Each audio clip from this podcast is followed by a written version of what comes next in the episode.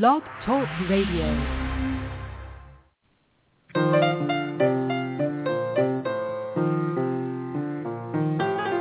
This is Creativity and Play. I'm Steve Dahlberg. I'm Mary Alice Long. You can find us online and be notified of future shows at creativityandplay.com. Follow us on Facebook and Twitter at Creativity Play, and download archived editions on iTunes. Our guest today on Creativity and Play is artist Kimberly Camp. Kimberly is the owner of the new Galerie Marie outside of Philadelphia. And as an arts administrator, she held leadership roles at the Smithsonian Institution and the Charles Wright Museum of African American History in Detroit. She also headed the Barnes Foundation, where John Dewey served as the first president and director of education. Kimberly is the author of the forthcoming book, Defending the Dead, the totally true story about the Barnes Foundation transformation, about her time at the Barnes Foundation and its many recent changes. Kimberly Camp, welcome to Creativity and Play. Thank you, Steve. Well, it's very great to have you on the show. I know we've uh, talked about it for quite some time, so it's it's good to have you and uh, pick up many previous conversations we've had together. Absolutely. Well, let's start with the Barnes Foundation because that's how we originally uh, crossed paths, sort of. And um, but particularly the, the the the old history of the Barnes Foundation, where it all started from, and, and the work that it did to really promote creative thinking and education through art. Can you tell us about the early days? Why why did the Barnes Foundation come to be, and, and what did it do to help these skills in particularly young people? Well, Barnes um, experimented with education, development of the mind. He was a physician, uh, graduated from University of Pennsylvania, and in his factory in Philadelphia, he manufactured a medicine called Argyrol. It was a world standard, was put in the eyes of babies when they were born, um, and he had factories in Philadelphia and Australia and I think another location. But Barnes was very interested in how the mind worked, and he used art and discussion in his factory for almost 20 years as a way to look at how people developed critical problem-solving skills. He also attended seminars with John Dewey, um, and the two men created a, had a synergy with their ideas about education and aesthetics. And so that was the basis for Barnes creating the program. Primarily, the basic tenet was that Barnes believed artists perceived at a higher level than other people. And if he could teach people to see the way that an artist sees, it would enhance their ability to perceive. That process would build critical problem-solving skills, and you could therefore build a better democracy.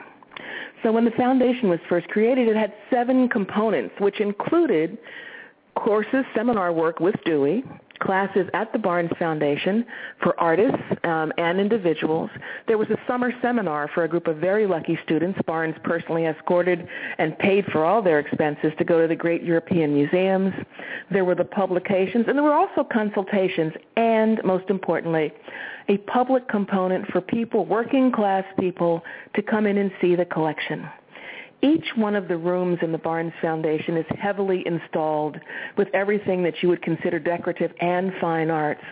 John Dewey thought the, and as Barnes did too, that the line between decorative and fine arts was artificial. And so he purposely installed the rooms in that way. Each one of those walls is really a classroom in aesthetics. When Barnes created the program, he had a lot of pushback, as you can imagine, from the educational community because he was doing something new, something radical, something that had never been done before. But within 10 years of the foundation opening, there were over 130 colleges, universities, and K through 12 school systems around the country using Barnes methods um, in teaching.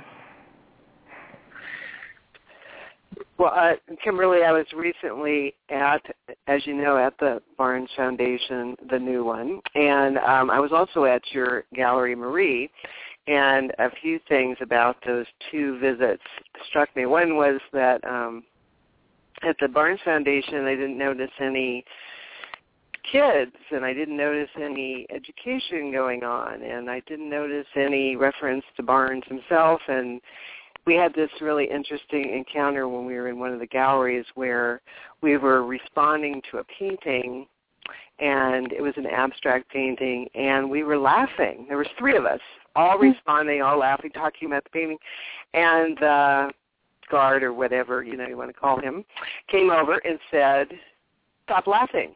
You can't mm-hmm. laugh." And then, um so I was, you know, we were all like, "This is not what we pictured uh, this experience would be like." And then, when um, I visited your new gallery, which is in, uh, named in honor of your mother, um, I was just so taken with that space and um, what I could see as a, a real place of community and a place where education could take place. And um, all everything in the gallery really pulled me in. There was a lot of mixture of this is and that, you know, so that you could go here and, and that's what I I also saw in the Barnes a lot of differentiation and lack of separation, like you were just saying. But um, so I wonder how you know, in with all of that being said, right? Um, what you have to say about you know my my my experience and also um, the lack of what I saw there, the lack of education, the lack of community, the lack of Barnes himself being represented. Yeah, the the things that you point out really are the things that make me sad about the latest iteration of the foundation. And I think what has happened, what you know, people ask me what was different between when it was in Merion, Pennsylvania, which was a block outside of Philadelphia. People tend to think that, you know, it was a suburb of Philly, so it was way out. It was a block away from the city border. But when I look at it there and then look at it downtown, downtown it looks more like what, what people would think of as a traditional museum. And so that sort of quiet reverence that somehow evolved as a behavior in an art space exists among the visitors. And I can't imagine that when I was running the foundation, and certainly not when Barnes was running the foundation, conversation and discourse were were expected. They were desired components of helping students through their own experiences and discussion about the work to find meaning, capital M. And so you have a very different kind of situation happening in large part because a lot of Barnes' ideas about art and education have been so misinterpreted and misrepresented since he died. He was killed in an automobile accident in 1951. So we have, you know, over 50 years of time when people have, over 60 years, when people have um, had opportunity to twist in many ways Barnes' ideas. And so, you know, I, I would hear people all the time when I was there say, oh, Barnes was crazy. If we could just, you know, rescue the artwork from Merion and get it to Philadelphia and everybody could see it. Well, Barnes wasn't crazy. He couldn't have been because he amassed an amazing collection, one that is envied the worldwide. Um, and I think that the I'm hoping that in the future that the um, Barnes Foundation board and leadership will come to a different understanding about why Albert Barnes is as important as the collection that he amassed. His ideas about democracy and education and art are just as important now as they were when he started the foundation in the 1920s. We tend to not want to talk about in arts, particularly in the fine arts, the high, fine, you know, dead European painters' arts. Um, we tend to not want to talk about who we do the work for, who it's there for, how we want them to access it. And I'll give you an example.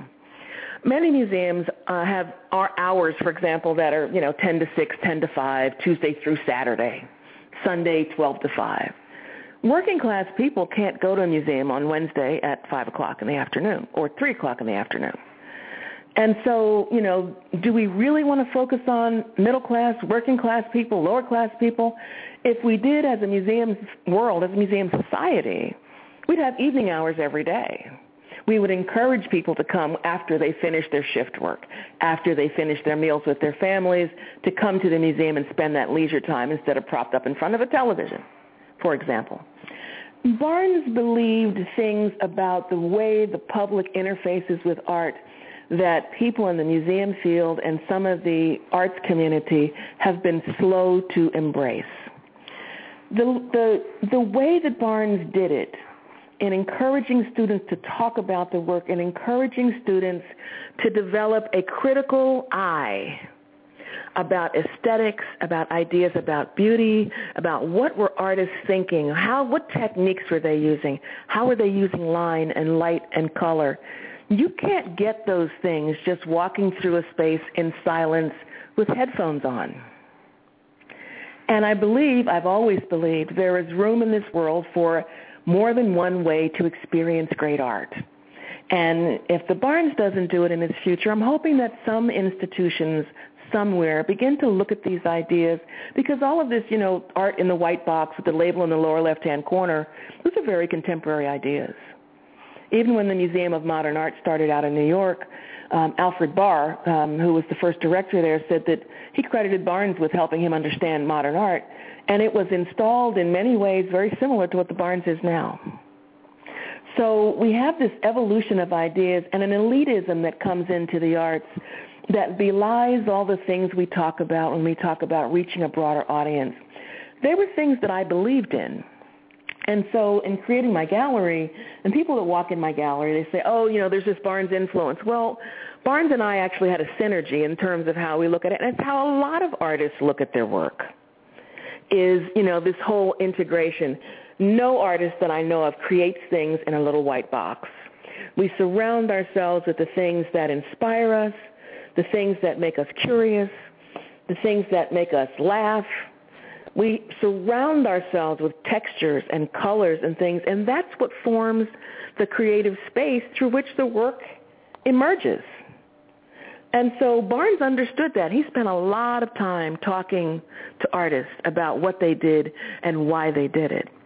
Um, uh, the community right now, the arts community, the fine arts community, not so much anymore. So I'm hoping that that changes in the future. We've been uh, talking a lot about your arts administrator hat role that you've played in, in many uh, institutions, but you also are an artist in your own right, and, and particularly in, in painting and, and dolls.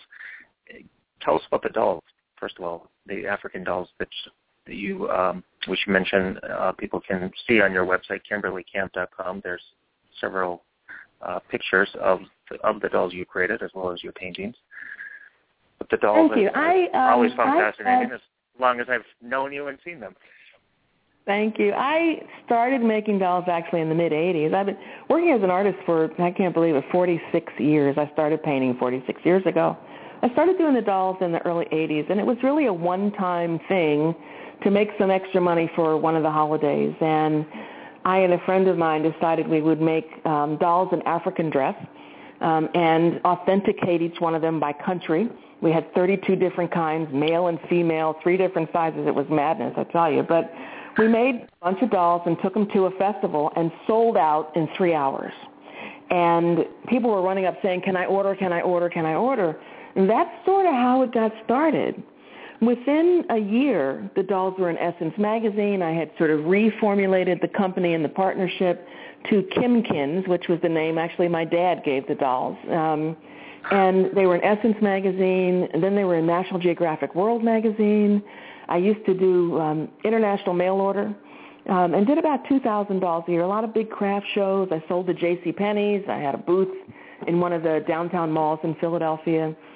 And then it was in nine. So I did that for a long time. But in 1989, my mother came down with a uh, blood poisoning, and it had advanced pretty far before uh, she was hospitalized. And so, in watching her every day get stuck with these needles of nurses trying to put um, intravenous antibiotics in her, one day I grabbed a leather coat and a pair of scissors and a needle and thread. And as I was sitting in the hospital watching her, I started cutting up this coat and sewing it into dolls. And that's what started me doing the artist one-of-a-kind uh, pieces. It was around 1989, 1990. And now those are primarily what I do. And they range from six inches to six feet. I use all different kinds of materials by virtue of my having a wonderful experience as a museum president and, and traveling all over the world, was able to collect materials everywhere that I went. And I use those to create dolls that and sometimes are very whimsical. Sometimes they're they're sort of awe-inspiring or desperate looking, and sometimes they're just fun, and sometimes they look like statues, but they're fun for me. They are for me my play when I'm in the studio. And I found um, all of the influences, be they from different countries, different cultures, different times and periods, they all sort of come together when I'm making dolls. So it's a very almost um, subconscious way of assembling each one. They sort of, as I like to say, they sort of form themselves when they get to a point where they decide what they want to be. Um, and sometimes I have no idea where they're going to end up. Um, but um, so far, so good. A lot of people really enjoy looking at them, and I've uh, shown them all over. They've been published internationally, and every now and then I still go back to doing some Kimkins because they're still people's favorites, and I have some of them in the gallery now. But it's been a long, God, over 30 years that I've been making. I never thought I would ever say that that I was still making.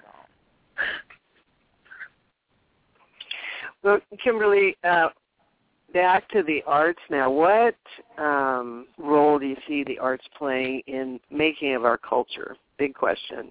And or, or what role do you see the arts playing in areas like social equity and diversity and democracy? Well, it is. It's a huge question, and I think that um, more broadly, it's the arts and, and as an expression of each culture that helps to define who we are as a country.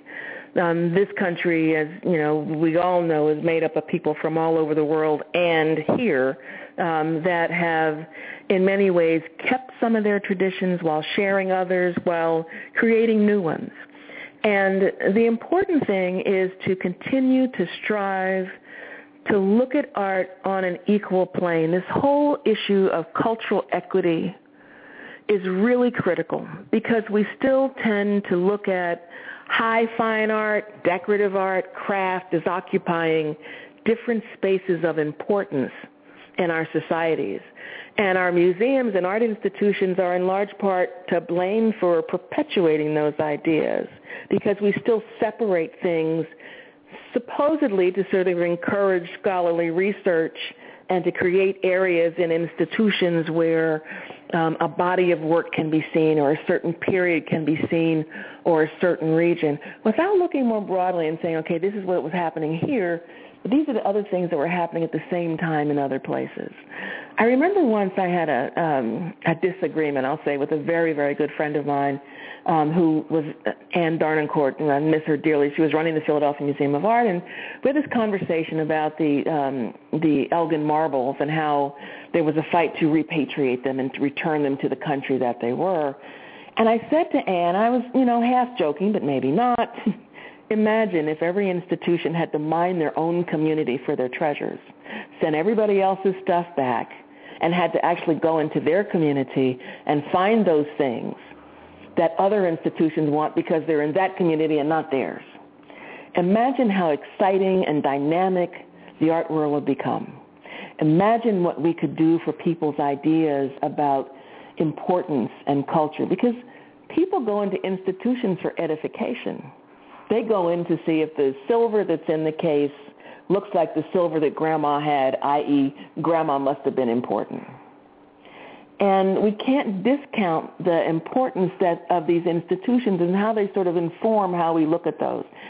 Then there's a whole alternate, alternate reality of communities, artist-run organizations, individual artists who don't pay any attention to that stuff. And that's where I think in this country the dynamism exists. And we still have to strive to make sure that those voices are evenly heard because even within the media, and a lot of people sort of get their cues from where art happens and how good it is from the media. We still go back to some of these institutions in society that we need to work with to enhance their vocabularies, to enhance their ability to really look more broadly, um, in order to be able to hear all of those voices. The Grant Makers in the Arts, um, which is a very important organization in this country in terms of promoting um, and cultivating the arts, recently in their conference began once again to explore this whole issue of cultural equity and diversity and how are the arts being supported. And I think that when others begin to look at this again, um, hopefully we'll make some more progress. We were getting there in the mid-'80s there were a lot of things going on that were really encouraging people in their own communities to look and see what different cultures and different ideas and different explorations, different adventures we're bringing into the arts. And we sort of settled back into old ideas. And we see that going across all of society, all of politics, going backward into these old ideas. I think it's artists and people who are creative that are going to have to sort of lead the charge and say, uh-uh, we were going in the right direction before. Let's get back on track. Because without, and I've, I've always said a very simple formula. When you give people, when you give people art and they begin to embrace art, the arts is the first step to political empowerment and social empowerment. Because when people feel that excitement, that energy, that synergy, whether it's dance or music or visual arts or poetry or literature, they always want more. And when they want more, they motivate themselves to do the things in those communities in order to get more, in order to provide it for others so that they can share it. And that's what politically motivates people to begin to say, let me look at my broader community. You know, my kids enjoyed this. I enjoyed this. I want the kids in my classroom, my kids' classroom, to also enjoy this. So it's a very important step and a very big question that you ask. But I think if people take it upon themselves to just start small, you know, every individual decide they're going to do something every day, we can actually get there. I believe that. So you're you're sort you're sort of doing this in your new gallery. I, I take it from from afar. I uh, absolutely am. And, uh, you know, people come in and they see artists from Colombia, they see artists from um, Italy, they see my art, they see um, all kinds of things, ethnographic material. There's masks. There are terracotta monkeys from India. Um, there are, you know, painted birds in boots and um, masks from from Mali. And and I talk to people a lot when they come in about what they're looking at, about the fact that there's a broad diversity of artists, each one of them trying to sort of explore different ideas, different components, um, and you know how because people come in and a lot of times and it, and it distresses me terribly they said, oh, you know, it's black art. No, it's not. I, I yes, I'm African American and my art is in here, but there's you know, no, not such thing actually. Um, very diverse offerings. But I think, you know, as I have conversations with people about things from Haiti versus things from China versus things I have in the gallery from Japan, they begin, I can see a little twinkle start in their eye. It's not a very, my gallery is not a very traditional space. It's not white box gallery. It's not, you know, change the show once a month and feature a highlighted art. It's just not that.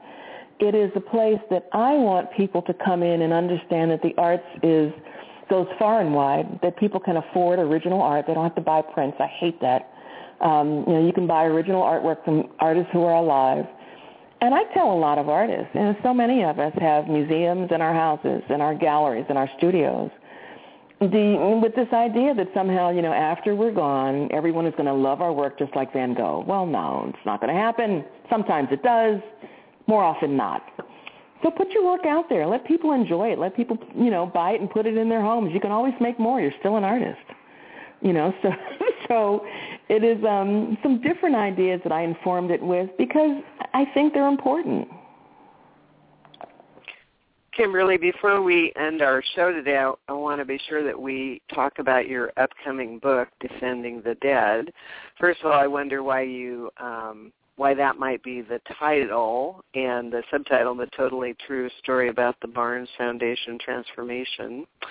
Um, but, and also besides the title and what led you to the, uh, that, those wor- that wording is um, what are the gifts that you hope people will who read it will take away from the book? What are you What are you hoping? What's your intention behind the book or well, intentions? The book is is the story because I was president and CEO for the Barnes all throughout the hearings and the petitions, and I read Dr. Barnes' archives in my spare time because there were so many stories that didn't make sense to me. You know, why would Barnes hire John Dewey as the first director of education and not want to let people in to see the collection? why would it you know why would he not want anybody to copy the work quote unquote copy the work when in fact he had a several official photographers who took photographs of his work and distributed the um, images of the collection? There were all these things that didn't make sense. So um, in the book what i have done is first of all identify all of the players Um, who are the individuals who are comprise this story, starting with Albert Barnes, including Fidèle, who was his dog, who at one point was also his foreign secretary, and that's a whole other story. Um, talked about what the basic tenets of the Barnes were, and who I am, how I came to be there, and what I found when I got there. Um, it was a horribly dysfunctional organization, and over the period of um, three years retired a $3.7 million deficit um, and turned the foundation around, brought in a professional staff, began the collection assessment project, which was critical because people could run around and say, oh, the Barnes has 181 Renoirs. I said, show me a list of all of them. Well, we don't have a list. Well, do we have 181? Um, you know, so we really had to get a handle on what the collection was, the breadth of it, how important it was, because it was the intellectual and financial future of the foundation. And then I talk about in the book how the idea about the move evolved and what actually happened in court. Um, some of the book contains actual quotations from the judge's ruling so that there is no room for speculation and mythology and people coming in and saying, well, my opinion is about it. You know, for example, we never changed Dr. Barnes' will. I can't tell you how many times I told the media that and people, and they still say we changed the will. We did not. The Barnes was not bankrupt when we went into court. We had a cash surplus and we had no debt. Um, so the reason for the move was not financial. Um, the Barnes was never closed to the public by Barnes. It was done so by local township officials in the location where it was. Um, but it wasn't something that Barnes had um, in his in his papers about how he was running the foundation. And so the book really does tell the story. How did we get there? Why we did it? What happened in court? Um, and it sort of ends with a story that I like to tell about um, the Barnes in that last spring that I was there, which um, I think was was really a defining moment. It was the last time that that art collection um, and that arboretum would be joined in that way that people could see them. I'm hoping that people take away. There's one basic idea Barnes was brilliant. His ideas were just as important as his collection. All of the things that he was doing were to build a better democracy. They were not to make it elitist. They were not to take it from this and put it there. They were not only his ideas. It was about building a better democracy. And I, I have been trying to get this book published for two years now. And um, I'm hoping I'm not ready to give up. It has been the most frustrating thing that I have ever done because I have just lately someone said, "Oh, we're not going to take it because all that stuff has already been addressed." Well, it has been talked about, but it's all the information that's out there. With the exception of one book by Richard Wattenmaker, a lot of it is still misinformation and not researched based on the archives. So I'm going to keep going. If you know, if the only of your listeners is a literary agent or a publisher, get in touch with me because I would love to get this book out. Um, I think it's really important. Thank you so much, Kimberly. Thank you so much for exploring a wide, wide breadth of uh, topics today, with uh, the intersection, of course, of, of your life and work as an artist. And uh, we very much appreciate you joining us today on Creativity and Play. Oh, it was my pleasure. And for listeners, you want to get on my website, you can go to kimberlycamp.com or also gallerymarie.net. And it's spelled the French way, G-A-L-E-R-I-E, uh, marie.net. And you can see some of my work and a couple of articles I wrote after the opening of the Barnes. But it's been a real pleasure to be with you today. I've really enjoyed this. Thank you very much. Kimberly Camp is an artist, arts administrator, and the owner of Galerie Marie outside of Philadelphia. Our theme music is Kindergarten composed and performed by Jonathan Batiste. You can listen to this show and previous shows again, find more information about our guests, and sign up to be notified about coming shows at creativityandplay.com and find Creativity and Play on Twitter, Facebook, and iTunes as well. Creativity and Play is a production of the International Center for Creativity and Imagination in partnership with the National Creativity Network. I'm Steve Dahlberg. And I'm Mary Alice Long. Thank you so much, Kimberly, for joining us today. We really enjoyed it. My pleasure.